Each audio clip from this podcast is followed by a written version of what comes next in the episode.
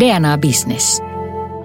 Hei ja tervetuloa DNA Businessin tulevaisuusstudioon. Teknologia on valtava voima, jolla voi valita oikean hoidon sairaalle, kuljettaa ihmisiä ja soittaa valtameren toisella puolella olevalle rakkaalle. Myös esimerkiksi IoTn avulla on jo nyt tehty merkittäviä päästövähennyksiä. Mutta iso valta tulee ison vastuun kanssa. Miten varmistamme, että teknologia ratkaisee eikä luo ongelmia? Tänään puhumme vastuullisesta teknologiasta ja suomalaisesta teknologiasta, joka mittaa yritysten vastuullisuutta. Minun nimeni on Salla-Maari Muhonen ja kanssani tätä tulevaisuusstudiota isännöi DNA Bisneksen yritysliiketoiminnan johtaja Olli Sirkka. Kiitos, että kutsuit meidät. Kiitoksia Salla-Maari. Tänään vieraanamme on kaksi kiinnostavaa hahmoa bisneksen ja vastuullisuuden risteyskohdasta. Annu Nieminen on suomalaisen vastuullisuusinnovaation Upright Projectin perustaja ja toimitusjohtaja. Mika Huhtamäki puolestaan on Vastuugrupin varatoimitusjohtaja ja MyData Global-verkoston perustajajäsen. Luvassa on keskustelua vastuullisuudesta, teknologiasta, teknologisesta vastuullisuustyöstä ja siitä vaikkapa miten datatörppöilylle voisi laskea hintalapun. Niin, vastuullisuus Olli, minkä verran se vaikuttaa sun valinnoissasi? No aika vaikea kysymys, että mä en ole ihan varma miten vastuullisuutta mitataan, se metreissä vai kiloissa, mutta ainakin ehkä hyvä uutinen on se, että kuvittelen ainakin, että vastuullisuus merkitsee enemmän ja enemmän päivittäin mun tekemisessä. Että totta kai yksilönä pyrkii tekemään vastuullisempia valintoja, mutta myös sitten tässä työelämässä – Toki se haaste on meille ilman muuta se, että mitä ne vastuulliset valinnat oikeasti on, että tunnistaisit, mikä on niin kuin faktaa ja fiilistä sen vastuullisuuden pohjalla. Tosiaan tervetuloa The Upright Projectin toimitusjohtaja ja perustaja Annu Nieminen ja vastuugrupin varatoimitusjohtaja Mika Huhtamäki. Teknologian kehitysvauhtihan huimaa välillä myös meitä, jotka työskentelemme sen parissa. Ähm, mitkä teille on ne suurimmat odotukset 2020-luvulle ja teknologian kehitykselle? Aloitetaan vaikka Annusta. Joo, mielenkiintoista. Toki niin tulee paljon, paljon mieleen, mieleen heti, heti tota noin, niin erilaisia yksityiskohtia liittyen erityisesti tiettyyn koneoppimisratkaisuihin, jotka nyt vaikuttaa vaikka meillä Uprightissa ihan konkreettisesti seuraaviin askeleihin. Mutta ehkä mä kuitenkin nostaisin, jos katsotaan oikeasti seuraavaa vuosikymmentä, niin nostaisin ennemmin, ennemmin esille sen, että – että mä toivon, että seuraavan vuosikymmenen aikana me opitaan paremmin ihmiskuntana hahmottamaan, että mihin me käytetään sitä teknologiaa. Päästäisiin vähän eteenpäin tämmöisestä keskustelusta, että onko AI hyvä vai paha, mm. ja tämmöisestä vähän lapsellisista vastakkainasetteluista kohti sitä, että miten me fiksuina, vastuullisina aikuisina varmistetaan, että me käytetään teknologiaa mahdollisimman paljon aidosti merkittävien eh, ja niin kuin tärkeiden asioiden ratkaisemiseen. Sillä on aika paljon väliä, että valjastetaanko me teknologiaa ratkaisemaan meidän aikamme suurimpia ongelmia vai, vai eh, hinkataanko me sen teknologian avulla vaan inkrementaalisesti meidän olemassa olevia prosesseja pikkusen kivemmiksi. Mm. Niin, tämä on ehkä mulle tärkein. Entäs Mika? Tuo oli hyvä kysymys ja hyvä aloitus tuohon. Siis mä mietin vähän samoja asioita pikkusen ehkä eri termein. Ihmiskeskeisyys on yksi semmoinen, se tarkoittaa aika monta asiaa. Se tarkoittaa sitä käyttäjäkokemuksen vahvistamista.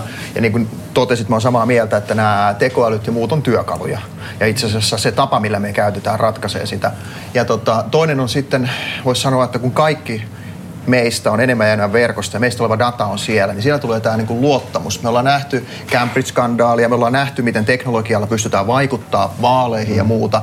Niin tämän tyyppiset teemat tulee nostamaan luotettavuutta. Eli jos aikaisemmin yritykset on miettinyt, mitkä on meillä ympäristövaikutukset. Tai nyt on mietitty sitä, aikaisemmin ei mietitty sitä, niin. ja nyt mikään yritys ei voi toimia ilman näitä. Niin mä luulen, että tämä tulee olemaan nouseva trendi, että yritysten ennen kaikkea niiden, jotka on vahvasti tekemissä ihmisten datan kanssa, pitää ruveta miettimään, että mitkä ne vaikutukset on. Koska jos ne epäonnistuu siinä, niin siellä saatetaan jopa tuhota ihmiselämiä tai mahdollisuuksia uran eteenpäin viemiseen tai, tai muuhun. Et sillä on siis valtava voima. Ja tämä teknologia tulee olemaan myös valtaa. Sitten yksittäisenä käytännön teknologioina tulee mieleen, niin kun, joka muuttaa varmasti tätä arkipäivän kokemusta. Voi olla vaikka täydennetty todellisuus, augmented reality. Että jos sosiaalinen media oli nyt tällainen niin kuin 2000-luvun murros, niin ehkä 2020, tässä on alumurros, niin 2020 eteenpäin, niin miten se sosiaalinen media ja täydennetty todellisuus tulee. Mutta sitten tämä maidata ja suostumus, että ihminen tulee keskelle ja me päättämään siitä, että mihin datoja tulee, niin se niin kun varmaan kiinnostus tähän rupeaa kasvamaan, koska myös se, niille väärinkäytöksille ne mahdollisuudet ja ne ikävät puolet tulee kasvamaan. Et mä sanoisin, että tällainen niin kuin luotettavuus ja uuden teknologian hyödyntäminen ja ihmiskeskeisyys on se kiteytys tästä. Kyllä. Joo. Ei ole kovin kauan siitä, kun yritykset katsoi, että eihän heidän tarvitse tehdä mitään muuta kuin, no siterattiin sitten osakeyhtiölain viidettä pykälää. Niin joo, siis äh, periaatteessahan firman tehtävä on tuottaa voittoa osakkeenomistajille ja siinä mielessä niin kuin nämä teidän kommentit tässä, että meidän täytyy myöskin löytää se, että mikä siellä on. Mehän voidaan pelotella näillä vastuullisuusasioilla mm-hmm. kaikki ja ympäristöasioilla, mutta että mikä on se oikea tapa tehdä. Niin tykkäsin tosi kovaa siitä, että sanoitte, että haetaankin niitä positiivisia juttuja, mitä tekoäly tuo ja mitä vastuullisuus tuo sitä luottamusta. Ja Annu, sun Upright Project, sehän nimenomaan laskee hintalappuja niille yrityksen toiminnan vaikutuksille. Ottaa huomioon vaikutukset ihmisiin, vaikutukset ympäristöön ja, ja vaikka raaka-aineiden käytön.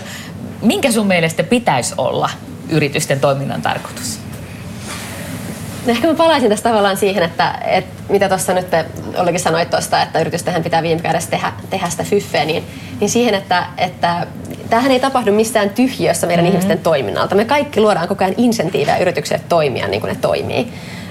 Joko sitten ihan yksilöinä tota, kuluttajana, jotka päättää mistä ostaa, tai työntekijöinä, minne mä annan mun panoksen, tai sitten professionaalista kautta, että me ollaan vaikka sijoittajia ja päätetään, mihin me allokoidaan rahoja.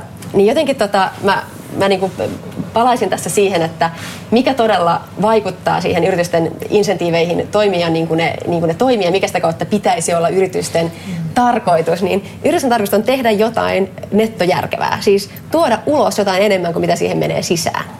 Ja, ja sen jälkeen, jos me lähdetään tätä sitten tarkastelemaan, yrityksillä pitää ensinnäkin vähintään itsellään olla joku käsitys ja vastaus, että millä oletuksilla näin todella tapahtuu. Millä oletuksilla meidän kannattaa tämmöinen määrä esimerkiksi luonnonresursseja ja sitten nämä 240 korkeakoulutettua kauppiksen tyyppiä ja sitten vielä nämä ja nämä käyttää saadaksemme aikaan tämä. Ja, ja tämä on niinku ehkä se iso kysymys, mihin, mihin mä haluaisin enemmän tämän keskustelun siirtyvän sen sijaan, että me katsotaan näitä lillukavarsia ja yksittäisiä vaikutusten alueita ja siellä jaetaan sitten laatuleima ja sertifikaatteja. Vaan se, että me niin kuin aletaan siirtyä keskustelemaan, että käyttääkö yritys nettojärkevällä tavalla resursseja. Se on enemmän sellainen olemassaolon oikeutus ja ehkä palautuu enemmän sitten siihen niin kuin laajemmin koko meidän kapitalistisen järjestelmän niin kuin insentiiveihin ja koko siihen niin kuin arvonluonnin logiikkaan.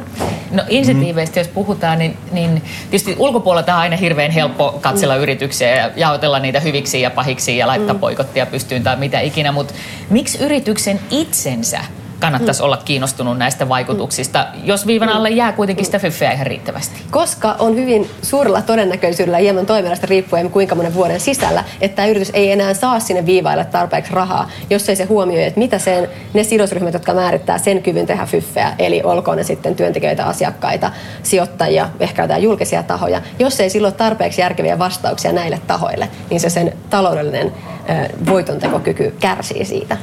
Esimerkiksi sen takia. Mm. No Mika, me kun puhutaan vastuullisuudesta tässä, niin on tietysti sopivaa, että meillä on vieraana mm. asiantuntija yrityksestä, jonka nimi on Vastuu Group. Mihin tämä, onko tämä nokela sanaleikki vai mihin tämä nimi pohjaa? No se itse asiassa lähti siitä, että me oltiin Suomen tilaajavastuu Oy, joka itse asiassa lähti aikanaan tämmöistä kuin tilaajavastuulaista. Että meillä on näinkin hieno pohja kuin tilaajavastuulaki, mutta itse asiassa me ollaan kasvettu siitä aika pitkälle. Ja tota, kysymys on siitä, että me halutaan tuoda vastuullisuutta ja luottamusta osaksi liiketoimintaa. Ja itse asiassa me ollaan saatu aikaiseksi se, että esimerkiksi tilaajavastuulaki, on, joka on tylsä laki, ajatelkaa, ihmisten pitää kertoa, että on maksettu verot ja muuta. Niin itse asiassa nykyisin firmat käyttää tätä, meidän luotettava kumppani siihen, että ne markkinoivat omia palveluita. He on tarjouksissa, verkkosivuilla ja muualla kertovat, että me maksamme verot, olemme luotettava kumppani, meitä voi ostaa. Eli tämä on niin kuin positiivinen kannustin siihen, että, että kannattaa olla luotettava, koska sä myyt enemmän. Mutta eikö se pitäisi tietyllä tapaa olla itsestäänselvyys? Pitäisi olla, mutta se ei ehkä ole ollut. Ja tota, tota, tässä tapauksessa meidän siis nimi lähti tuolta liikkeelle ja nyt sitten se vastuu group kuvastaa paremmin sitä kokonaisuutta, mitä me tehdään. Et meillä on valtava määrä henkilötietoa, me hyödynnetään sitä erilaisia velvoitteiden hoitamiseen, me kehitetään asioita, mitkä edesauttaa niin kuin työn tekemistä ja velvollisuuden hoitamista, ihmisten tunnistamista, tämän tyyppisiä asioita. Ja sanotaan, että jos isossa kuvassa katsotaan, niin yksi asia on tällainen niin kuin luottamusverkosto. Et nyt kun mennään tietoliiketoimintaan, missä aika paljon yrityksiä, oikeastaan kaikki nykyisin toimii, niin se luottamuksen niin kuin rooli siellä on merkittävä. Kenelle voi antaa tietoja, ketkä on luottamuksen arvoisia ja siellä me halutaan olla. Me halutaan olla rakentamassa yhteiskuntaa tästä näkökulmasta. Ja tähän itse asiassa äskeiseen puheenvuoroon vielä viittasin, oli mielenkiintoinen huomio tämä, tämä, että myös työntekijöille, että miten ne kokee. Niin me ollaan itse opittu, että ihmiset haluaa tehdä työtä, jolla on tarkoitus. Mm-hmm. Ja nyt niin kuin tämä vastuugroup myös kuvastaa sitä, että me tehdään työtä, jolla on tarkoitus meidän omalla, omalla sektorilla ja näillä, näillä alueilla ja näillä arvoilla. Mun se oli jotenkin tosi kiva pointti, mikä nostit esiin ja viittasi tähän Annonkin kommenttiin, että siitä, että yritys toimii oikein, tuleekin kilpailuetu tällä mm. markkinalla. Se on niin kuin hyvä uutinen tälle hommalle. Ja tämä on se, mitä me halutaan ajaa eteenpäin ja tuoda niitä, että yritykset toimii oikein, koska sittenhän lopulta ne vaikutukset, totta kai taloudellisia pitää olla, mutta ne yritykset, jotka toimii oikein, niidenhän pitäisi saada ne suurimmat taloudelliset voitot silloin, koska heitä kannustetaan tekemään asioita oikein. Ei se, että jätetään verot maksamatta, ei se, että jätetään työeläkkeet maksamatta, niin jos tämä johtaa siihen, että se yritys tuottaa voittoa, niin se on mm. huono. Sen pitäisi olla nimenomaan nämä. Ja itse asiassa meillä kaikilla ostajilla, myös yrityspuolella, on sitten se velvollisuus katsoa, että ostetaan sellaisilta toimijoilta, jotka hoitaa näitä ja sitä kautta luodaan kannustimia tehdä tätä asiaa niin kuin järkevästi. Kyllä, että meillä ei tarvitse siis muuttaa vielä osakeyhtiölakia, saa ei, toimia oikein. Voittoa Nyt saa jo. tuottaa, Hyvä. mutta pitää olla niin kuin oikeat periaatteet ja mielellään vielä niin, että siellä on niin kuin oikeasti tarkoitus aito miksi sitä tehdään. Mä otan vielä yhden aspektin tähän lisään, koska Mika, sä oot myöskin My Data Global-verkostossa sen perustajajäseniä. Kerro nyt vielä, että tämä on vähän tämmöinen buzzword, jonka Joo. merkitys ainakin mulle on toistaiseksi vielä pikkasen hyhmäinen. Mitä tarkoitetaan sillä, kun puhutaan omasta datasta?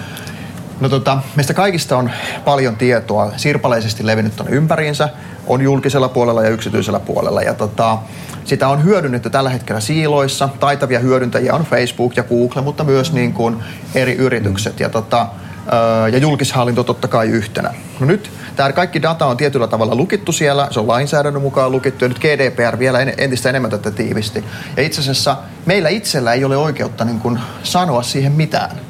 Meistä on tietoa, mutta jos me haluaisimme vaikka tarjota se johonkin palveluun, joka parantaa meidän elämää, niin me ei voida sitä tehdä. Otetaan ihan yksinkertainen esimerkki. Sä vaihdat mm. hammaslääkäristä yksi hammaslääkäriin kaksi. Mm. Sä et saa tällä hetkellä tietoja siirrettyä sinne eteenpäin. Ihan arkipäivän pieni juttu. Mutta siis tota, My Data Globalin ajatus on ihmiskeskeinen data, missä ihminen päättää, että kenelle voi antaa, eli kuka on luottamuksen arvoinen, saa päättää siitä. Ja sitten luodaan tämmöistä ekosysteemiä, mikä mahdollistaa datan laajemman käytön. Eli Googlet, Facebookit, nämähän on mahdollistanut, että dataa voidaan käyttää, mutta nyt se saataisiin ekosysteemin laajuiseksi. Ja siinä keskeinen tekijä, että jos sinä annat luvan, että dataa saa käyttää, niin silloin sä olet osoittanut luottamuksen. Ja silloinhan tämä luottamus tulee siinä näkyviin. Mutta se, että ihminen on keskiössä, ja silloinhan se mahdollistaa liiketoiminnalle niin kuin uuden suunnan, koska sä voit saada sellaista dataa käyttöön, mitä sä et muuten saisi, mutta sun pitää olla luottamuksen arvoinen. Ja Maidata Globalin tehtävänä on edesauttaa tätä. Se on itse asiassa ensimmäinen maailmanlaajuinen järjestö, joka on perustettu Suomessa, jonka päämaja on Suomessa. Mutta siellä on reilu sata tota niin, niin kansainvälistä hubia, mitkä toimii sitten eri maissa. Siellä on Japania, siellä on Yhdysvaltoja, siellä on Euroopan eri maita. Ja tota, se on kansainvälinen liike. Siinä mielessä se on myös historiallinen liike, että Suomesta on lähtenyt tämän tyyppinen. Ehkä se sopii tällaiseen suomalaiseen ää, insinöörimielenmaisemaan, että meiltä lähtee sitten tällainen myös niin kuin mm. toisen, tois, toinen näkökulma tähän samaan. No mitä uhkakuvia sitten tässä? Mitä vaikutuksia sellaisella huonolla datan käytöllä oli? Tuon tyhjäkäynnin mä ymmärrän, koska on älytöntä, ettei mm. voi omaa dataansa viedä vaikka lääkäriasemalta toiselle, jos niin haluaa, mutta tota, minkälaisia niin kuin, niin varjopuolia sillä, että dataa käytetään huonosti, ei pelkästään liian vähän, vaan huonosti? No ensinnäkin siis se, että susta on tietoja jollain taholla, mm. joka käyttää niitä äh, sellaisiin tarkoituksiin, mitä sä et itse ajatellut. Ja sitten jos esimerkiksi ei suojaa sitä dataa hyvin, niin tietomurrossahan se mahdollistaa, että sun identiteetti varastetaan ja sitä käytetään vaikka pikavippien ottamiseen. Tästä on esimerkki. Tämä on joo, niin kuin äärimmäisen brutaali esimerkki. Mutta niin kuin pahimmat on se, että onko se oikein, että sun identiteetti, sun mieltymykset, sun elämä myydään eteenpäin sun tietämättä. Vai pitäisikö sun sanoa, että okei, nyt itse asiassa tässä on tämmöinen personal life coach, johon mä luotan. Sille mä voin antaa elämäni, koska se antaa mulle jotain takaisin sä Annu tälle jotain hintalappua. Totta kai siis myös, myös tota noin, niin, tällaiset yksityiseen liittyvät tekijät on, on osa sitä, että mikä kokonaisvaikutus mm. yrityksen toiminnalla on. Jos nyt vaikka tässä, tota noin, niin, mikä mainitsin, että vaikka Google ja Facebookien, totta kai niiden kokonaisvaikutukseen vaikuttaa mm. myös se, että miten he ovat vaikka meidän henkilöstödataa käyttäneet hyvään ja pahaan ja kaiken näköiseen. Kukin laittakoon sille erilaisia labeleita sitten. Miten yleistä tämä omasta datasta kiinnostus nykyään on? Eikö suhtautuminen on muuttunut? Et ei varmaan enää ole kovin monta tyyppiä, jotka sanoisivat, että et onkikaan vaan, että ei mitään väliä, mulla ei ole mitään salattavaa. No toi oli Vai? hyvin toi, mulla ei ole mitään salattavaa. Tämä on juuri mm. se, mitä Kyllä mä käytän puheenvuorossa. Kyllä tätä Joo, kuuli. se pitää paikkansa. Ja sitten siihen yleensä niin kuin, että oletko sä joku foliohattu, kun ei mulla ole mitään salattavaa. Mutta mä käytän tässä sitten käänteisesti näin, että tota, meillä kaikilla on todennäköisesti makuuhuoneessa verhot ja vessassa ovi. Meillä ei ole mitään salattavaa, mutta mm. meillä on oikeus yksityisyyteen. Mm. Eli, eli aloitetaan niin kuin ihan tästä. Ja tota, sitten kun me ruvetaan puhumaan vaikka niin kuin terveystiedoista ja muista, niin äh, kyllä mun mielestä niin kuin se on aika keskeinen juttu, että kenelle, kuka saa sitä tietoa käyttää. Mm. Ja tota, ollaan sensitiivisellä alueella, mutta siis nimenomaan tämä, että vaikka ei ole mitään salattavaa, meillä on oikeus yksityisyyteen, ja vaikka ei ole mitään salattavaa, niin meillä on oikeus vapauttaa se data siitä siilosta. Mä en niin kuin, esimerkiksi Googlet ja Facebookit, vaikka mä ne mainitsen, niin ei se ole niin kuin hyvä tai paha. Ongelma, suurin ongelma on se, että me emme tiedä, mihin sitä käytetään. Mm. Ja me emme edes saa vaikuttaa siihen, että jos se sieltä haluttaisiin käyttää johonkin muuhun tarkoitukseen. Tämä on niin kuin iso, iso ongelma. Ja se, että ei ole mitään salattavaa, niin ei ole perustelu avata tietojaan kaikille. Että se, että ei ole mitään salattavaa, niin sitten meillä voisi olla vessasta ovi pois ja ikkunamerot auki makuuhuoneeseen. Ja kyllä, kai sitten kuka tahansa haluaisi sen mm. itsenäisyysliikkeen, niin. että on niin kuin oman datansa herra tai herratar, miten, miten sen näkeekään. Kyllä, siis nyt kun se noin sanottaa, niin toimitaan näin. Pistetään vessan ovi kiinni. Halutessamme. Annu, teidän Upright Project, sehän sellaisen Leena Leena-nimisen tekoälyn avulla arvioi, mikä on yrityksen euroiksi muutettu nettovaikutus yhteiskunnalle. Tekoälyllähän on puolensa ja puolensa, mutta Leena Leena kuulostaa sellaiselta, että tämä on niinku hyvis. Mutta miten se toimii? Itse asiassa pieni korjaus, Leena ei muuta euroiksi, vaan, vaan tota, tekee tällaisia nettovaikutuskoreja, mutta, mutta miten Leena toimii? No siis, ähm, No lyhyesti sanoen, jos nyt ajatellaan, että mitä me siis tehdään, me rakennetaan siis uuden tyyppistä laskentamallia yritysten kokonaisvaikutusten tai kokonaisarvonluonnin hahmottamiseksi. Me uskotaan, että tämä niin koko globaali keskustelu nimenomaan vaikutuksista, joka on hitusen eri asia kuin vastuullisuus, ja ehkä, ehkä tota, sitäkin olisi vähän kirkastaa tässä, mutta on se, että meidän täytyy jollain tavalla uskaltaa lähteä tämmöistä niin sanottua top-down, eli tämmöistä koko avaruuden kattavaa ratkaisua rakentamaan. Ja siis tämä meidän malli toimii siten, että me yksinkertaisesti katsotaan esimerkiksi nyt, jos puhutaan vaikka yhdestä vaikutusdimensiosta, eli ympäristössä, sen sisällä yhdestä vaikutuskategoriasta, vaikka, eli vaikka kasvihuonekaasupäästöistä, niin me pyritään allokoimaan se globaali GHG-emissioiden totaali, mitä yritykset aiheuttavat globaalisti, yli kaikkien globaalien markkinoiden ja tämmöisten yksittäisten tuote- ja firma-noodien tällaisessa verkostossa. Se on niin kuin tämä yksinkertaisimmillaan selitetty, että mitä me pyritään siis tekemään. Ja miten se toimii tässä keskeisenä osana tätä ratkaisua, miten tämä voidaan tehdä. Me käytetään siis tieteellisiä julkaisuja meidän päädatana. Tähän liittyen ollaan sitten kehitetty tällainen neuroverkkoratkaisu, joka ymmärtää syy-seuraussuhteita kahden sanan välillä tai useammasta sanasta koostuvan termin välillä luonnollisessa kielessä. Joka siis, miksi tämä on merkittävää, niin tämä mahdollistaa sen, että voidaan lukea valtavia määriä ihmiskunnan kehittämää viisautta ja, ja tieteellisiin julkaisuihin tallentamaa tietoa automaattisesti ja attribuoida näitä sitten yrityksiin ja tuotteisiin. Ja tätä kautta lähtee rakentamaan sitä kokonaiskuvaa ja ehkä vähän myös sohasee sinne murhaispesään, että, että jos näillä asioilla on tietynlaisia suuruusluokkaeroja, niin miltä ne näyttävät. Mm-hmm. Ja, ja miten tätä kautta niin kun, e, esimerkiksi tämmöinen vallitseva toimintapa, missä meillä on aika paljon anekdoottien varassa. Meillä on hampurilaisravintoloiden pillikampanjoita ja, ja sitten tota, meillä on kaivosyhtiöt, jotka kertoo ylpeänä, että niillä on vettä säästävät vessanpötöt toimistoissa. Niin miten me aletaan hahmottamaan, että mikä oikeasti on suurta ja mikä on pientä? Koska meidän on pakko mennä siihen keskusteluun. Se on totta, niin fakta. Yes. Totta. No, ihan mm. kuulostaa sinänsä lupaavalta, että mennään johonkin vähän syvemmälle, eikä vaan näihin tämmöisiin yksittäisiin hyvistelyihin mm. ja pahisteluihin, mm. mutta toisaalta kyllähän tuossa tulee vähän se semmoinen niin hirvitysolo, että okei, sen verran kunnianhimoista, että tekoälyä varmaan mm. tarvitaan, mutta onko ihmisellä mitään roolia enää sitten noiden mm. arvioiden tekemisessä? No aika valtavastikin. Et, et käytännössä niin kun, miten koneoppimisratkaisut toimii? Toimii niin, että pitää ensin olla jonkinlaista niin sanottua harjoitusdataa. Eli esimerkiksi tässä meidän tapauksessa me ollaan ensin käsin luokiteltu. Viettiin ensimmäistä kahdeksan kuukautta tästä yrityksestä kaikki sanoi, että me ollaan ihan sekopäitä, kun me näin tehdään käsin luokitteluna tekemällä siis tämä trendata. Tämä tehtävä on sellainen, että tähän ei löydy mitään valmista trendataa, eli me käsin luokiteltiin reilu 33 000 tieteellistä artikkelia, jonka avulla me ollaan opetettu tämä neuroverkkoratkaisu ihmisellä on siis valtava rooli, paitsi se, että me ollaan alun perin opetettu se tehtävä sille, mutta sen lisäksi jatkuvassa palautteenannossa. Eli kukaan meistä ihmisistä ei vaikka tällä hetkellä tee tätä itse, tämä malli on siellä automatisoitu, vaan me ollaan siellä katsomassa, mitä siellä tapahtuu, annetaan keppiä ja porkkana, ikään kuin jos nyt tälleen haluaa jotenkin symppiksessä sanoa, niin opetetaan Leena Leenaa joka päivä. Et mm. Kyllä se niin kuin ihmisten rooli on aika valtava tossa. Eikä se koneoppiminenkaan lopuksi ole mitään sen kummallisempaa kuin, että ihmiset on oppineet vähän tekemään matikkaa ja, ja leikkiä tietokoneilla. Että et kyllä mä näkisin sen niin kuin, senkin ihan niin kuin ihmisten luomukseksi.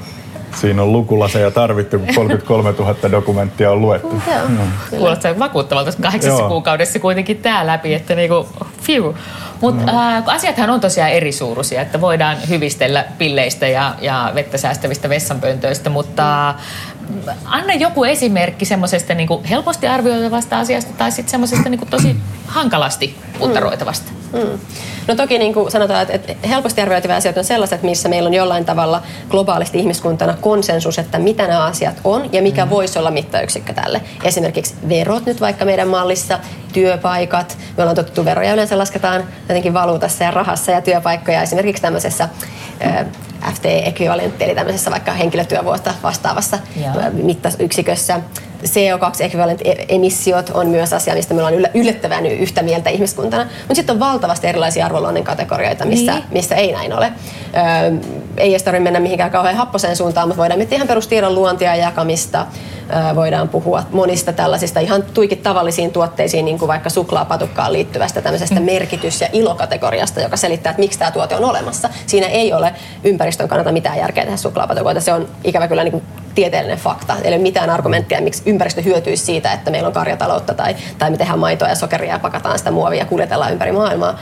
Myöskään fyysisen terveyden näkökulmasta sitä ei ikävä kyllä, se jää mm-hmm. kyllä aika selvästi pakkaselle. Me emme tarvitse hirveästi lisää sokeria ja, ja vaikka nyt lehmämaitoa tähän systeemiimme.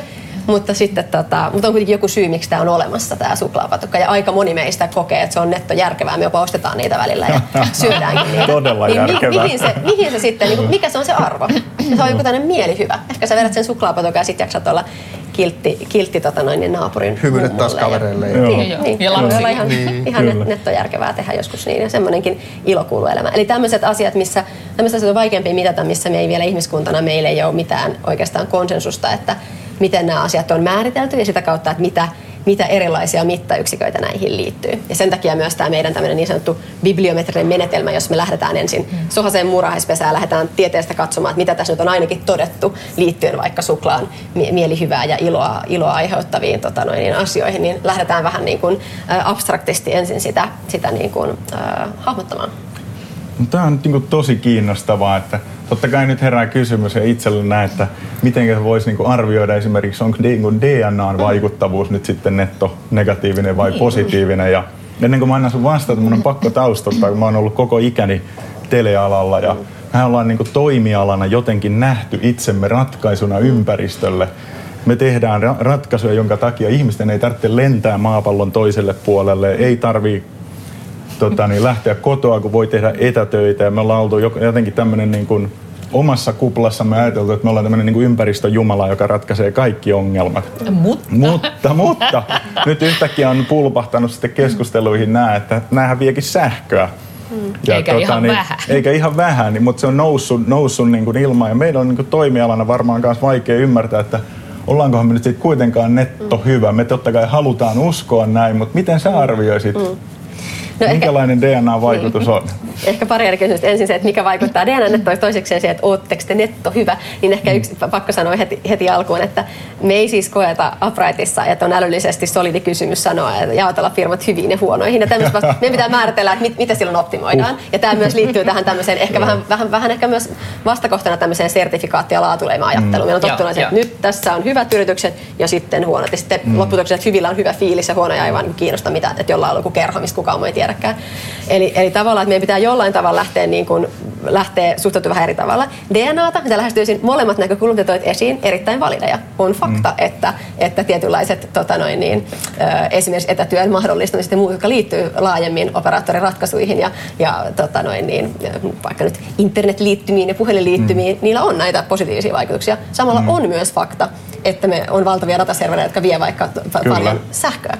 Eli se, juuri nimenomaan tästä, niin jos lähtäisiin vaikka DNA-nettovaikutusta hahmottamaan, ollaan hahmotettukin, taidatte olla yksi niistä 43 000 firmasta, jota meidän tietokannassa jo on, no. mutta, no. mutta, tota noin, niin, mutta hahmotetaan tietenkin niitä ympäristökustannuksia, eli mitä tämmöinen toiminta tota, mm. vie kaiken kaikkiaan. Sitten hahmotetaan, että mitä sillä saadaan aikaan, mitä väliä täällä on, mit, mm. mitä kaikkea, kuinka moni vaikka ihminen saa tästä, tätä kautta nyt sitten, sitten pääsyn tota noin, niin vaikkapa internetin ihmeelliseen maailmaan. Mm. On, onko tämä ollut merkittävää? Se on tällä hetkellä vaikka se, että me tuodaan joku uusi porukka vaikka Afrikassa internetin piiriin on mm. erilaista kuin että vaikka meillä vaikka vantaalaisilla on, on tota, yhä edelleenkin se, että siinä on ikään kuin myös, että missä kehitysvaiheessa ollaan oltu mukana ja näin edespäin. Onko se uusi edistysaskel vai onko se sen saman toistumista mm. ja näin edespäin. Eli tämmöistä asioista ne koostuu. Sitten totta kai te työllistätte tyyppejä ja mm. tota, noin, niin maksatte toivottavasti myös veroja ja, Kyllä. ja kaiken näköistä kokona, kokonaiskuva muodostuu siitä. Mutta keskeistä on ajatella, että ei ole älyllisesti rehellistä kysyä, että mitkä ovat Suomen vaikka top 10 parhaat yritykset, vaan meidän pitää aikuisina sietää sitä, että meidän pitää määritellä, mitä me optimoidaan. Tähän on siis eri vastaus, me sanotaan, että parhaat veronmaksajat vai parhaat ilmastonmuutoksen kannalta vai parhaat terveysteknologian edistämisen kannalta, parhaat tiedot ja näin edespäin. Meidän yes. pitää tavallaan sen takia myös tässä meidän niin Afraitin mallissa ja siihen liittyvässä työkalussa meillä on tärkeää tuoda esiin se, että meidän pitää määrittää ne optimointikriteerit, mihin me vastataan. Ja meidän pitää kantaa itse niistä vastuuta. Me ei voida ulkoistaa sitä vastuuta minnekään, että me mm. vaikka sijoittajina Kyllä. määrätään, että nyt me päätetään vaikka pistää paukkuja näihin suomalaisiin työpaikkoihin tai ilmastonmuutokseen. Ja me kannetaan se vastuu, että miten meidän asiakkaat ja meidän sidosryhmät suhtautuu tähän.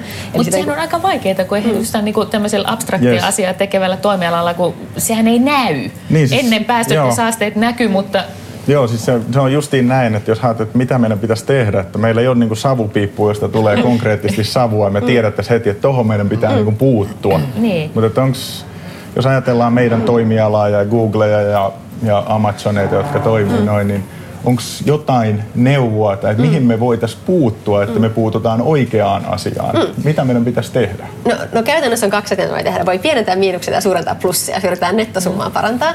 Lähtisin niin teidän bisnekseen tota, niin kannalla katsomaan sitä, että mitä sillä, miten te mahdollistatte mahdollisimman suuren positiivisen vaikutuksen sitä mm-hmm. kautta, mm-hmm. että mitä se, mitä se teidän niin kuin, palvelu- ja tuotevalikoima tuo. Onko se vaan, sehän on monenlaisia eri tapoja, ja lähdetään, miten sitä oikeasti mitataan. Jo teille näy niitä omia savupiippuja, niin Joo. niin koko se idea tässä meillä meillä, että me ollaan siis mallinnettu arvoketjut. Eli te olette osa arvoketjua, vaikkei juuri niin kuin teidän omalta tontilta välttämättä savupiivot nousekaan, yes. niin, niin te saatte tietyn palan siitä kokonaisuudesta, missä te olette.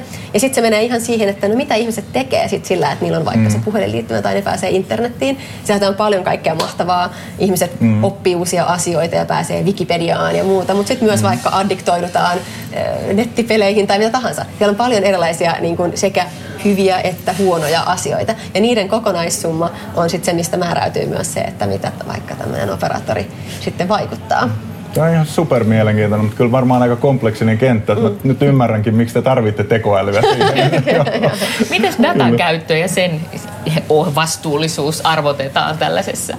Joo, tota noin, niin, oikeastaan ehkä kaikessa, niin kun, ehkä, ehkä hyvä tässä vaiheessa keskustelua myös selkiyttää mikä vastuullisuuden ja vaikutuksen ero. Ah, Eli totta. tavallaan puhutaan tämmöisestä mm. niin kuin miten versus mitä dimensiosta. Niin lyhyesti sanottuna tämä meidän malli on tämmöinen, tämmöinen tota noin, niin, vähän brutaali, jopa tämmöisiä tietynlaisia katsomassa ydinliiketoiminnan suurimpia vaikutuksia enemmän kuin vaikka sitä, että onko työntekijöille järjestetty mindfulness-ohjelmaa ja jotain muuta tämmöisiä niin kuin miten dimension asioita. On totta kai paljon tärkeitäkin, enkä sen nyt ei mitenkään tähän maitata asiaan, mutta yritin vain siis selkiyttää ikään kuin karkea esimerkki että vaikka toiminnasta, jossa tämä niin kuin, miten dimensio on varsin kunnossa, mutta mitä on pahasti pielessä on vaikka joku palkkamurhaaja, joka on erittäin kohtelias ja kerää kaikki roskat perässään ja avaa kaikille mm-hmm. vanhuksille ovet ja sitten lahjoittaa Amnestille ja tota, noin, Unicefille kuukausilahjoituksen.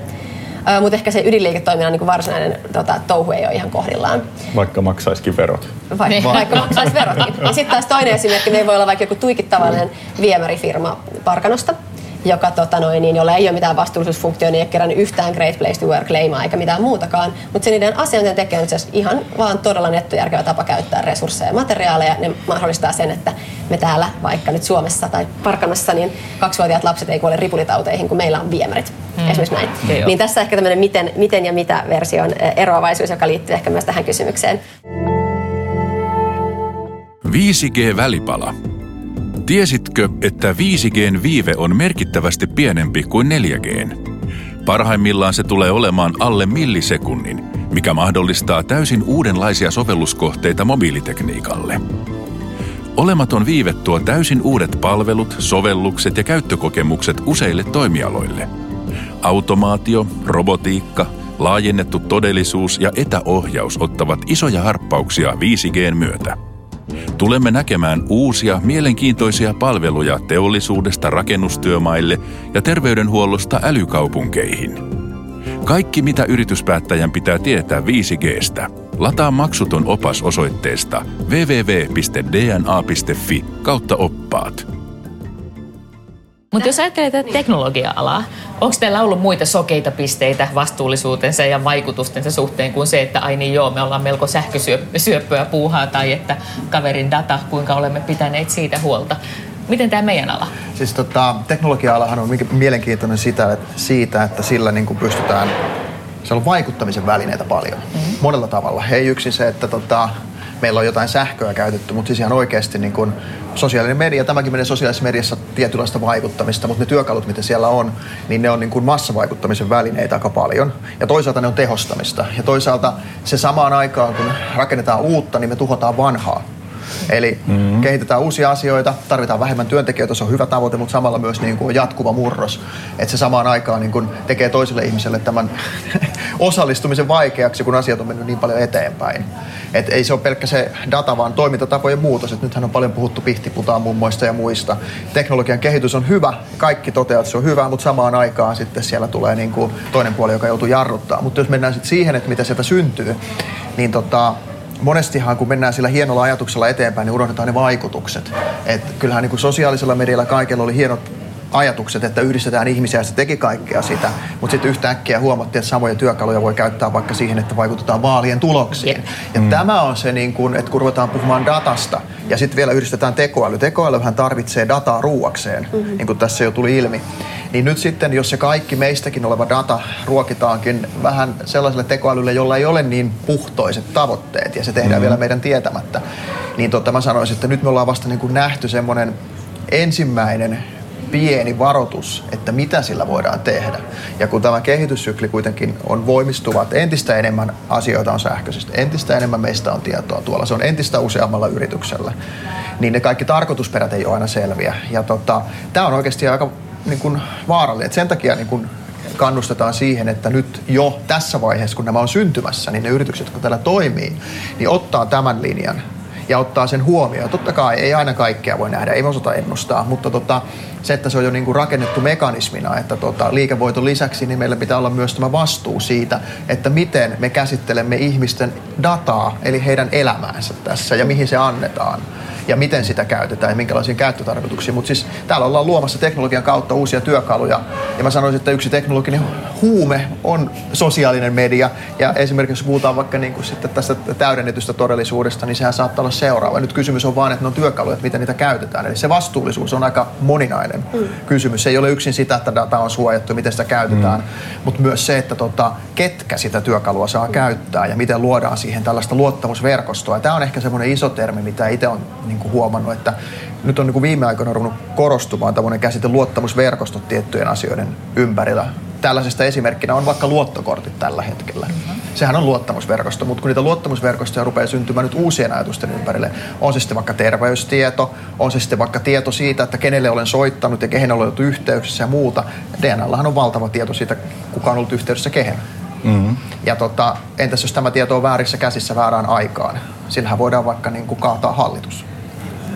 Että tätä mä tarkoitan, että nämä on niin kuin työkaluja ja me ei aina itse nähdä itse asiassa, niin kuin, nähdään se hyvä ja ajetaan sitä eteenpäin, mutta siinä mm. sivussa tulee aina niin kuin, se muita pikkujuttuja, mitä ei, mutta lähtökohtaisesti kun niitä uusia asioita rakennetaan, niin pitää olla jo niin kuin mielessä, että tota, ei voida vaan, vaan niin kuin mennä vauhdilla. Vähän pitää katsoa sitä, että mitkä ne vaikutukset on. Ja ja totta kai virheitä sattuu, mutta sitten korjataan niitä. Mutta se, että jos ei edes mietitä sitä, niin sitten ollaan metsissä. Mm. Kyllä.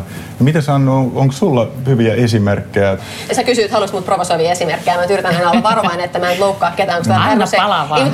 Ei, ei, se, se menisi tavallaan niin kuin lapsi pesuveden mukana, jos että tarkoitus on dissata, dissata jotain yksittäisiä yrityksiä. Mutta, mutta jos nyt ajatellaan, että yksi asia, mitä mä itse tykkään funderata, ja mikä musta on aika niin kuin relevantti kysymys, että mihin vaikka tällä hetkellä meidän sukupolven fiksuin, etuoikeutetuin ja kyvykkäin vaikka prosentti käyttää aika, mihin ne keskittyy, minkälaista asioiden eteenpäin viemiseen. Niin kyllä tällä hetkellä aika moni vaikka niin kuin koodaa deittailuäppejä koirille tai tekee pikaruuan kuljetuksesta valmiiksi ylipainoisille länsimaisille ihmisille minuutin nopeampaa kuin se oli aikaisemmin. Tai tehostaa markkinoiden optimointia. Tämä on just sitä ja, ja mä, mä, mä en sano, niin, nimenomaan, mutta mut, mut tavallaan pointti on se, että sanotaan, että nämä on arvokysymyksiä, ei voi sanoa mitään. Kyllä me itse asiassa voidaan mitata, mitä näistä asioista seuraa. Ja me voidaan, ja meidän täytyy aiku, vastuullisen aikuisena myös ottaa kantaa siihen, että onko tämä nyt se fiksu tapa käyttää sitä resurssia vai kenties tämä, ja mitä suuruusluokkia tässä on. Me puhutaan näistä arvokysymyksistä vielä niin kuin olisi täysin mahdoton mitata niitä. Ja me puhutaan samalla tavalla, jos me suhtaudutaan rahaan samalla tavalla, sille, että no hei, tämä on 3000 euroa, tämä on 5 euroa, kumpi nyt sitten on suurempi, se on vähän arvokysymys. Ei se ole. Näin Me voidaan- tämä asia se, koetaan. se on äärimmäisen kompleksia, se vaatii Joo. äärimmäisesti meiltä niin kuin, niin kuin tavallaan peppulihaksia ja oikeasti kärsivällisyyttä katsoa. Mutta mahdotonta se ei ole lähteä tarkastelemaan asioiden suuruusluokkia sitä kautta miettimään, että käytetäänkö me resursseja fiksusti. Ja se on niin kuin, Mutta sitten tuossa vielä vaikuttaa se yhteiskunnan kulttuuri, että jos Euroopassakin mietin, mm. itse paljon tykkään reissata Euro, äh, Euroopassa ja etenkin Italiassa ja mietin niin kuin Suomeen päin molemmat on EU-maita, mutta niin kuin sielläkin jo näkee aika isoja eroja, että miten, miten niin kuin esimerkiksi suhtaudutaan vaikka ruokaan mm. ja minkälainen ruoka, mm. että niin kuin, äh, tällainen pikaruokabisnes ei välttämättä Italiassa ole se ensimmäinen juttu, joka iskee läpi, mutta taas meillä se on Toki sielläkin se näkyy, mutta siis se, niin kun, ne vaikuttaa tosi paljon ja siinä on aika paljon eroja. Että tässähän se ehkä mm. haaste on, että Suomella on tietyt, mm. Pohjoismailla on aika yhtenäinen, Etelä-Euroopassa on erilainen, sitten kun mennään Aasiaan, niin sitten maailmankuva muuttuu täysin. Mm. Mutta idea nimenomaan onkin, että ne italialaiset kansalaiset siellä katsovat näitä Kyllä, omia arvoja ja painottaa Kyllä. niitä, tekevät niitä Kyllä. valintoja, me täällä ja sitten globaalisena mm. kansalaisena johtaa. Tässähän se onkin ehkä, että semmoinen yhteisrintaman saaminen tässä mm. voi olla se, että se niin kuin mikä on se semmoinen yhteinen lippu, mm. että meillä on yhteinen aate, on se iso tavoite, mutta ei voikaan sanoa, että yhteisesti teemme kaikki tämän muutoksen. No ilmaston osalta on helppo sanoa, mutta sitten näiden Niin. osalta on ehkä vähän vaikea. Nim- Nimenomaan just ei näin, ja sen takia pitääkin se laskea, että se käyttäjä itse määrittää sen arvosetin, jonka läpi tekee valintoja. Kyllä. Meidän tarkoitus ei ole määrittää globaaleja arvoja, vaan mahdollistaa arvojen mukaan tekeminen, eh, niin Oikeaan mukaan suuntaan. toimiminen niin, omassa, omassa arjessa. Joo, no mutta mitä sitten, jos siirrytään näistä niin pahoista asioista ja sokeista pisteistä, onko jotain hyviä esimerkkejä, että mikä on niin onnistuneita juttuja? Että mikä on, mikä on niin hyvä esimerkki, että on tapahtunut oikeasti käänne hyvään? No siis tota, äh, mun mielestä niin kuin, äh, Tai onko joku ala, joka on erityisen onnistunut? No siis käänne hyvään, niin ylipäätään se suhtautuminen tässä näihin asioihin, kun ne on noussut mm. esille, niin se on nyt niin kuin iso, että, että niin kuin tajutaan se, että tämä ei vaan ole, että, että jos joku palvelu tai joku firma tarjoaa jotain ilmaiseksi, niin ihmiset rupeaa katsomaan, että hetkonen, että on ihan hyvä juttu, mutta hetkonen, mikä se on se piilotettu agenda sillä tavalla. Eli niin tämä tietoisuuden nousu on se hyvä asia. Ja sitten ää, tämä on vaikuttanut myös firmojen toimintaan tietyllä tavalla. Että mm. se on niin kuin, kyllä se niin kuin näkyy jo osassa yrityksissä.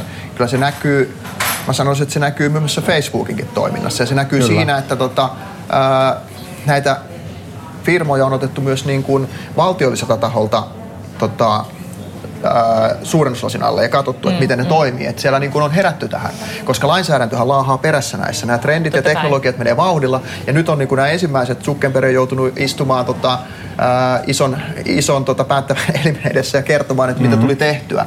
Niin tämä on niin kuin osoitus siitä, että tapahtuu hyviä asioita. Okei, tämä on tietysti negatiivinen juttu, että joku joutuu kertoa takautuvasti, että mikä meni pieleen, mutta se on osoitus siitä heräämisestä. Ja toivon mukaan niin kun se näkyy, että nämä yritykset, jotka tekevät asioita oikein, niin niille tulee enemmän sit nämä, jotka ovat tehneet nämä virheitä, niin rupeaa muuttamaan sitä toimintaa. Että kyllä se niin kun näkyy ja valtiovallan kiinnostus tähän näkyy. Hyviä asioita Suomesta pitää nostaa, että täällä esimerkiksi valtiovalta on hyvin aktiivisesti edesauttanut sitä, että syntyy tätä maidataa. Siellä on esimerkiksi niin kuin ihan liikenne- ja viestintäministeriö, valtiovarainministeriö, tämän tyyppiset toimijat esimerkiksi maidata globalia työntämässä eteenpäin ja kirjoittaneet lakiin saakka näitä asioita, mitkä on esimerkiksi databisneksessä olevia juttuja tiedon hyödyntämiseen ja tämmöiseen private public ajatteluun. Mm-hmm. Ja siinä mielessä, jos niin kun rajaa, mistä on helpompi nähdä nopeasti hyviä asioita, niin Suomi on ollut siinä niin kun hyvällä tavalla etunenässä, että miten esimerkiksi niin kun julkinen ja yksityinen voisi tehdä täällä asioita niin, että tota, tällainen datalähtöinen liiketoiminta olisi mahdollista ja semmoinen yhteistyö julkisen ja yksityisen välillä. Koska jos mietitään näitä niin kuin parannettavia asioita, on se sitten ympäristöä, on se sitten databisnestä, niin sitä ei enää voi ajatella, että se on pelkästään ne yritykset mm. ja sitten on tämä julkinen sektori, mm. vaan itse asiassa tässä on niin kuin uusi näkökulma on tämä, että miten tällaiset isot vaikuttavat toimijat toimivat yhdessä ja mikä on se ekosysteemi, mikä tällaisten ympärille syntyy, joka tekee sen muutoksen. Ja tämä niin kuin muutos on mun mielestä näkyvissä myös Euroopassa, mutta Suomessa siinä on aika vahva niin kuin trendi ja se on hyvä. Kyllä.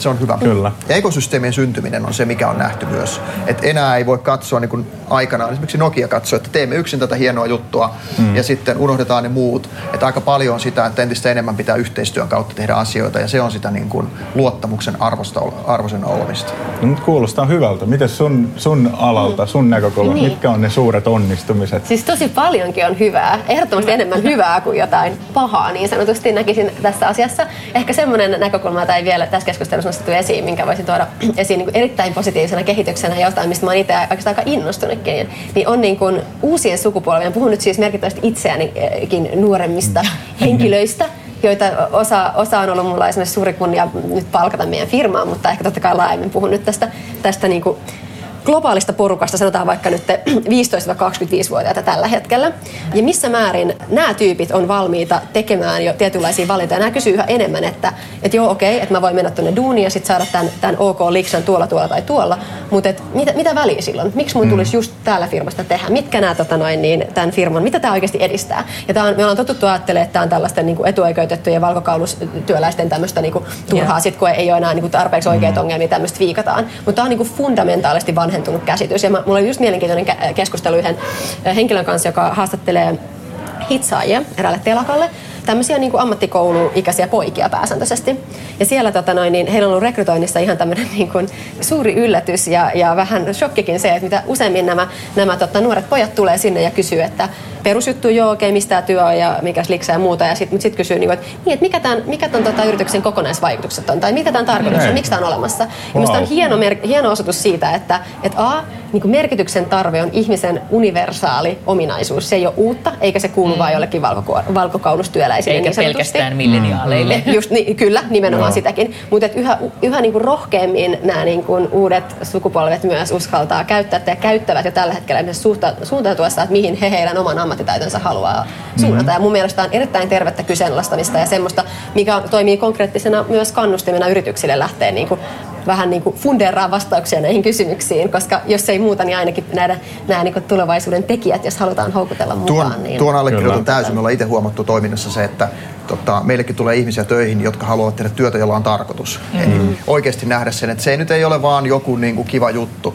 Eli tota, ovat jopa niin kuin sitä mieltä, että ne vois saada jostain ihan niin kuin huippupaikan, mutta ne tekee sen takia sitä duunia, että tämä on heidän arvojen mukaansa. Että niin arvovalinta tulee siinä, että oman, oman arvomaailman ja oman niin kuin, tarkoitusperien edistäminen on siinä aika oleellinen juttu. Itse asiassa tämä ei ole niin kuin, pelkästään nuorissa, että kun meilläkin on pyritty, että me tuodaan vähän kaiken ikäistä tekijää. Diversiteettiä. Juu, mm. ja se on tosi hyvä juttu. Ja nyt niin kuin huomaa, että myös niin kuin vanhemmassa sukupolvesta ne, jotka yleensä on tullut meille töihin, niin ne kokee, että hei wow, että nyt mä pääsen vaikuttamaan, mulla on niin kuin, työn kautta mahdollisuus tehdä asioita ja siitähän löytyy sitten ilo. Se on itse asiassa niin kuin, se on tosi hieno juttu, että silloin ihmisille tulee se työn ilo sitä kautta, että okei, että okei, nämä on vaikeita juttuja, tämä on duunia, mutta sitten kuitenkin tekee asioita, jotka on itselle tärkeitä ja siihen tulee ilo siihen tekemiseen, jolloin se lopputulos on varmasti paljon parempi kuin se, että teen tätä nyt vaan duuniksi. Yrityksiä varmaan yhdistää se nykyään toimialaa katsomatta, että kaikki käsittelee ja tuottaa enemmän tai vähemmän dataa.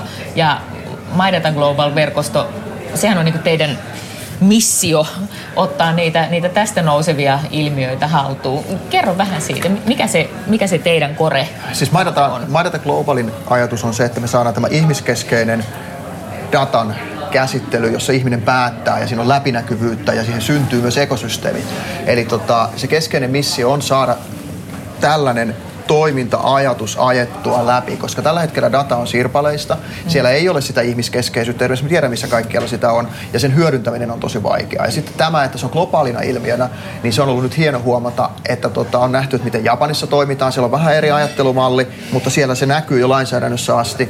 Yhdysvalloissakin näkyy tiettyjä asioita, mutta jos isossa kuvassa katsotaan, niin tämä menee niin, että on tietynlainen niin kuin Japa, ää, tota, Kiinatyyppinen ajatusmaailma, jossa hallinto pyrkii ohjaamaan. Sitten on yhdysvaltalainen ajatusmaailma, jossa yritykset pyrkii ohjaamaan. Nyt eurooppalainen, ehkä tässä olisi nyt se aika, tämmöinen eurooppalainen ajatus, jossa on tämä ihmiskeskeinen, jossa yhdistyy myös tämä niin public-private ajattelu, niin tämä saattaisi olla nyt se, niin kuin missä tulee se meidän kilpailukyky. Et tuodaan se mm. ihmiskeskeisyys, tuodaan se sinne niin kuin liiketoimintaan, tuodaan se sinne julkiselle puolelle. Ja tämä on niin kuin yksi, missä esimerkiksi Maidata Global pystyy tuoda tätä näkyviin. Ja toisaalta me tarvitaan elimiä, jotka pystyy vaikuttaa. Yksittäinen yritys ei pysty vaikuttamaan vaikuttaa, mutta se, että jos siellä on jäseniä 140 maasta, niin silloin se tarkoittaa, että se pystyy oikeasti mennä päättäjien puheleen vaikuttamaan. Että eihän vastuugroup, me pystytään Suomessa tehdä jotain ja muuta, mutta me nähdään, että Maidata Globalin kautta tällaisessa yhteistyöverkostossa me voidaan oikeasti mennä vaikka EU-ssa keskustelemaan, kun siellä on herännyt kiinnostusta aiheesta, että mi- miksi.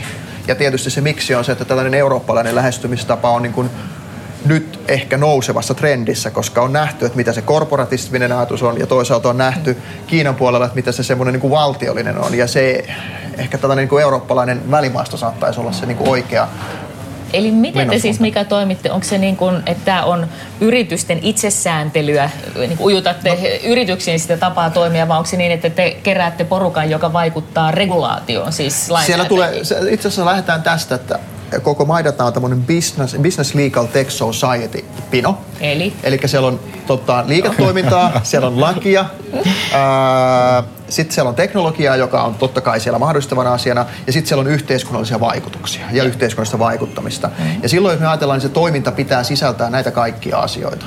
Siellä pitää olla niin kuin nämä toiminnot, ja silloin sen kautta pystytään koota niitä ihmisiä, niitä juristeja, niitä teknologia-ihmisiä, niitä yhteiskunnallisia vaikuttajia, jotka niin kuin tätä asiaa pystyy ajaa eteenpäin, kukin omalla suunnalla. Ja sitten haetaan sitä vähän niin kuin yhteistä näkemystä, miten me pystytään yhdessä tästä asiasta kertoa ja mitä se tarkoittaa.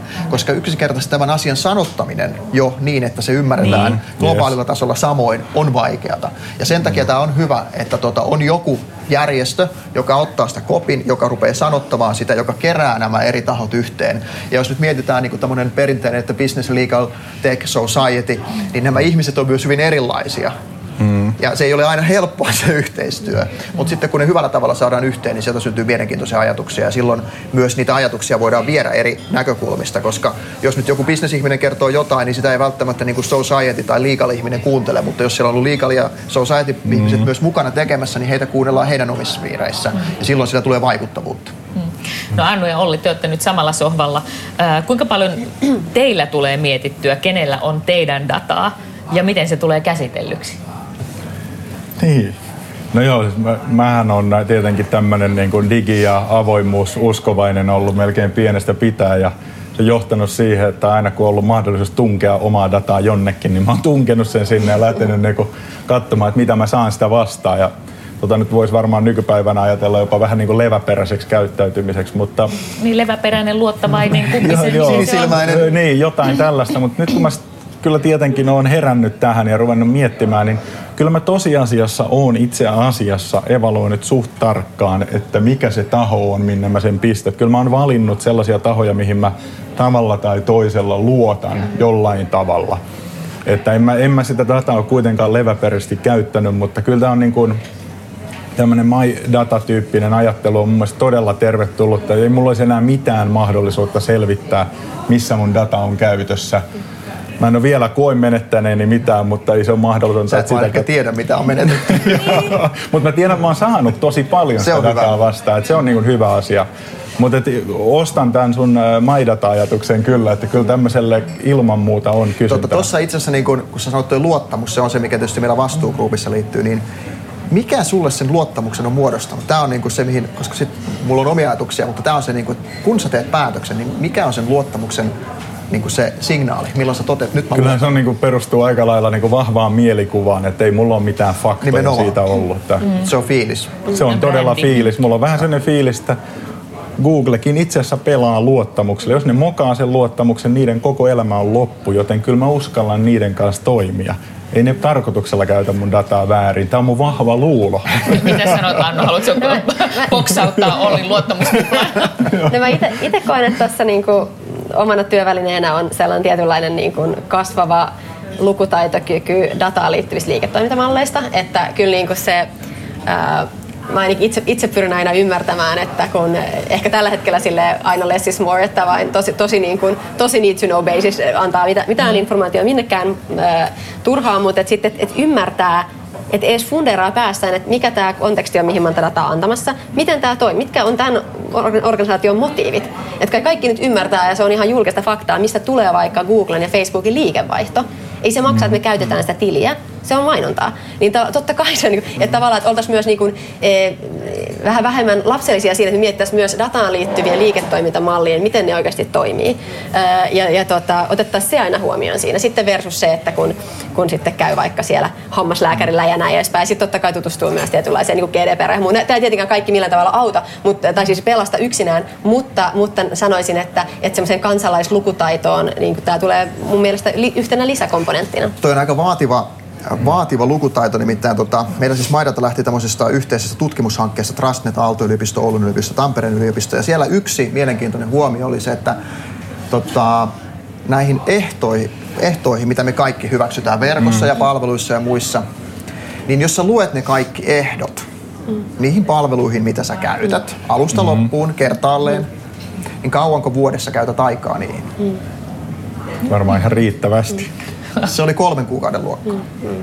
Wow. Voi se aika paljon. Ja, tuota, ja nyt sitten niin kuin, mitä mä tällä haen on se, että kun tuo kysymys tästä luottamuksesta, että, että se oli fiilispohjainen ja toisaalta sitten tämä on se luottamuslukutaito, se on vaikea, niin kysymys, että mitä tällaisilla niin kuin, toimijoilla, niin kuin MyData-operaattori, että pystytäänkö me edistää sitä, että me tuodaan tapoja helposti ymmärtää, että onko tämä luottamuksen arvoinen, tai että mihin olen lähdössä. Eihän niin kuin, ei voi ikinä sanoa, ei Google ole paha tai hyvä, ei Facebook ole paha tai hyvä, mutta sitä voidaan käyttää pahoihin tai hyviin asioihin. Yes niin mekin ollaan haettu esimerkiksi sitä, että kun dataa annetaan, annetaan suostumus, että se voi käyttää, niin se on pakko olla tietenkin aina se semmoinen liikalos. Ja tähän menee hitosti aikaa lukea, niin me ollaan haettu sitä, että miten itse asiassa me voidaan sanottaa tämä tämmöinen legal jargon, mitä kukaan ei ymmärrä. Miten me voidaan sanottaa se vaikka viiteen lauseeseen? Miten me voidaan jopa kuvittaa se, että nyt tämä on itse asiassa markkinointiin liittyvä asia, tämä on itse asiassa terveyden tutkimukseen liittyvä asia tai johonkin muuhun. Eli me tarvitaan myös niin kuin lisävälineitä siihen, että se luottamus ja se arviointi siitä, että onko tämä luottamuksen arvoinen, kun jossain kontekstissa sama voi olla luottamuksen arvoinen, mutta jossain toisessa ei.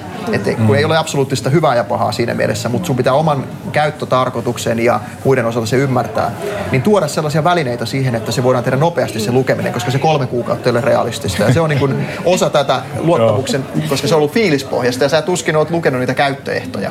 Ja siellä on aika monta niin kuin sivulausetta, jossa kerrotaan kaikkea muuta Joo. kuin se, mitä sä oletat. Pakko myöntää, että vielä on löytynyt parempaakin luettavaa. Kyllä, ja se on ihan totta ja näin se tulee olemaan, mutta että nythän Joo. meidän pitäisi tässä luottamusmaailmassa, datassa ja muussakin niin luoda välineitä, että tavallinen ihminen pystyy kohtuullisessa ajassa tehdä sen päätöksen ja arvioida, yes. mihin on lähtemässä. Te olette Annu ja Mika kyllä antanut kieltämättä aika paljon ajateltavaa niin kuin yes. tulevalle vuosikymmenelle tässä tulevaisuusstudiossa. Kiitos siitä, mutta ihan loppuun mä haluaisin vielä kysyä teiltä kummaltakin, että mikä teille, Annu ja Mika, kummallekin on semmoinen teknologia tai kehityskulku, mitä te arvelette, että tuutte nyt 2020-luvulla erityisen tarkkaan ja mielenkiinnolla seuraamaan? Tota, erilaiset verkostot ja niiden kasvu. Eli mm. en enää usko siihen, että yksittäinen yritys tekee tällaisia niin kuin, tai aina tulee olemaan läpimurtoja, mutta meillä on ollut tällaiset niin kuin platformit, Google on tuonut omansa ja muuta, niin nyt nämä on niin kuin tavallaan seuraava askel on se, että miten innovoidaan yhdessä verkostossa. Ja tavallaan mitä sitä kautta syntyy, niin tämä on yksi semmoinen iso, iso, mihin mä uskon ja toivon, koska sitten se tarkoittaa, että tulee tämmöistä kollektiivista innovointia, missä jokainen jokaisella on tietty oma paikkansa, mutta silloin me luodaan tosi isoja asioita. Mutta se on myös vaikeaa, koska tuota, silloin pitää tehdä yhteistyötä, eikä ajata pelkkää omaa agendaa. Mutta kun mm-hmm. mietitte, mitä sitä kautta syntyy, niin silloin syntyy isoja asioita. Tämä on yksi tämmöinen iso, iso ja tämä niin teknologian ja kaiken tämän niin kuin Tämähän on, tämä on muutakin kuin teknologiaa, mutta silloinhan sieltä syntyy isoja asioita. Ja sitten jos tähän vielä otetaan mukaan, että tulee tämä meidän niin kuin julkishallinto ja tällainen osaksi sitä, niin se peli on vaikeaa, mutta se on sellainen, mikä tuottaa ihan uutta et ei enää ajatellakaan, että me tehdään tätä juttua ja unohdetaan muu maailma. Mm. Entäs Annu, mikä on sulle 2020-luvulla mm. se teknologia tai kehityssuunta, mitä sä tulet seuraamaan erityisellä mielenkiinnolla? No kyllä rehellisesti pakko sanoa, että se kehityssuunta, mikä mä kiinnostaa eniten, on juuri tämä, että mihin teknologiaa hyödynnetään, eikä vaan se, että onko teknologia kivaa vai tyhmää. Mutta jos pitää mainita joku teknologia myös, mikä, mikä, niin kuin, mitä mä pidän erityisen potentiaalisena ja minkä, niin kuin, minkä tota, lupauksen lunastumista odotan innolla, niin kyllä se liittyy tähän niin kuin meidänkin hyödyntämään meidän NLP-teknologian eli luonnollisen kielen prosessoinnin, mm. prosessoinnin tota noin, niin, erilaisten koneoppimisratkaisujen kehittämiseen, koska siinä on minusta se mielenkiintoinen aspekti, että me opitaan hyödyntämään valtavia massoja ihmiskunnan eh, kehittämää tietoa ja ymmärrystä koko ajan paremmalla ja paremmalla tavalla ja oikeasti summaroimaan sitä, sitä muotoon, joka on, on ymmärrettävä ja ihmisaivojen mahdollista, niin kuin on ihmisaivojen mahdollista jotenkin sulattaa, niin se on musta makeeta, että meidän niin kuin tiedon, tiedon tekeminen ja tiedon harjoittaminen alkaa niin kuin löytää lähemmäs toisiaan, että tulee parempi tämmöinen palauteluuppi, niin se on musta tosi innostavaa. Tänään siis tarkastelimme tulevaisuutta teknologian vastuullisuuden näkökulmasta. Koska perspektiivin vaihtaminen on aina hyvästä, olemme DNAn Olli Sirkan kanssa syventyneet teknologian tähän päivään ja lähitulevaisuuteen myös työelämän ja mullistuvan teknologian näkyvinkkeleistä. Tässä DNA-bisneksen tuottamassa Teknologia Suomi 2020 kokonaisuudessa on tarjolla iloksesi ja hyödyksesi myös kaksi muuta kiinnostavaa keskustelua. Lisäksi voit lähteä mukaan vierailemaan kolmessa jännittävää teknologiaa jo nyt hyödyntävässä yrityksessä. Kannattaa myös ladata kiinnostava Teknologiatrendit 2020 raportti osoitteesta dna.fi kautta trendit 2020. Tervetuloa Teknologia Suomi 2020. Uuden työn ääniä. DNA Business.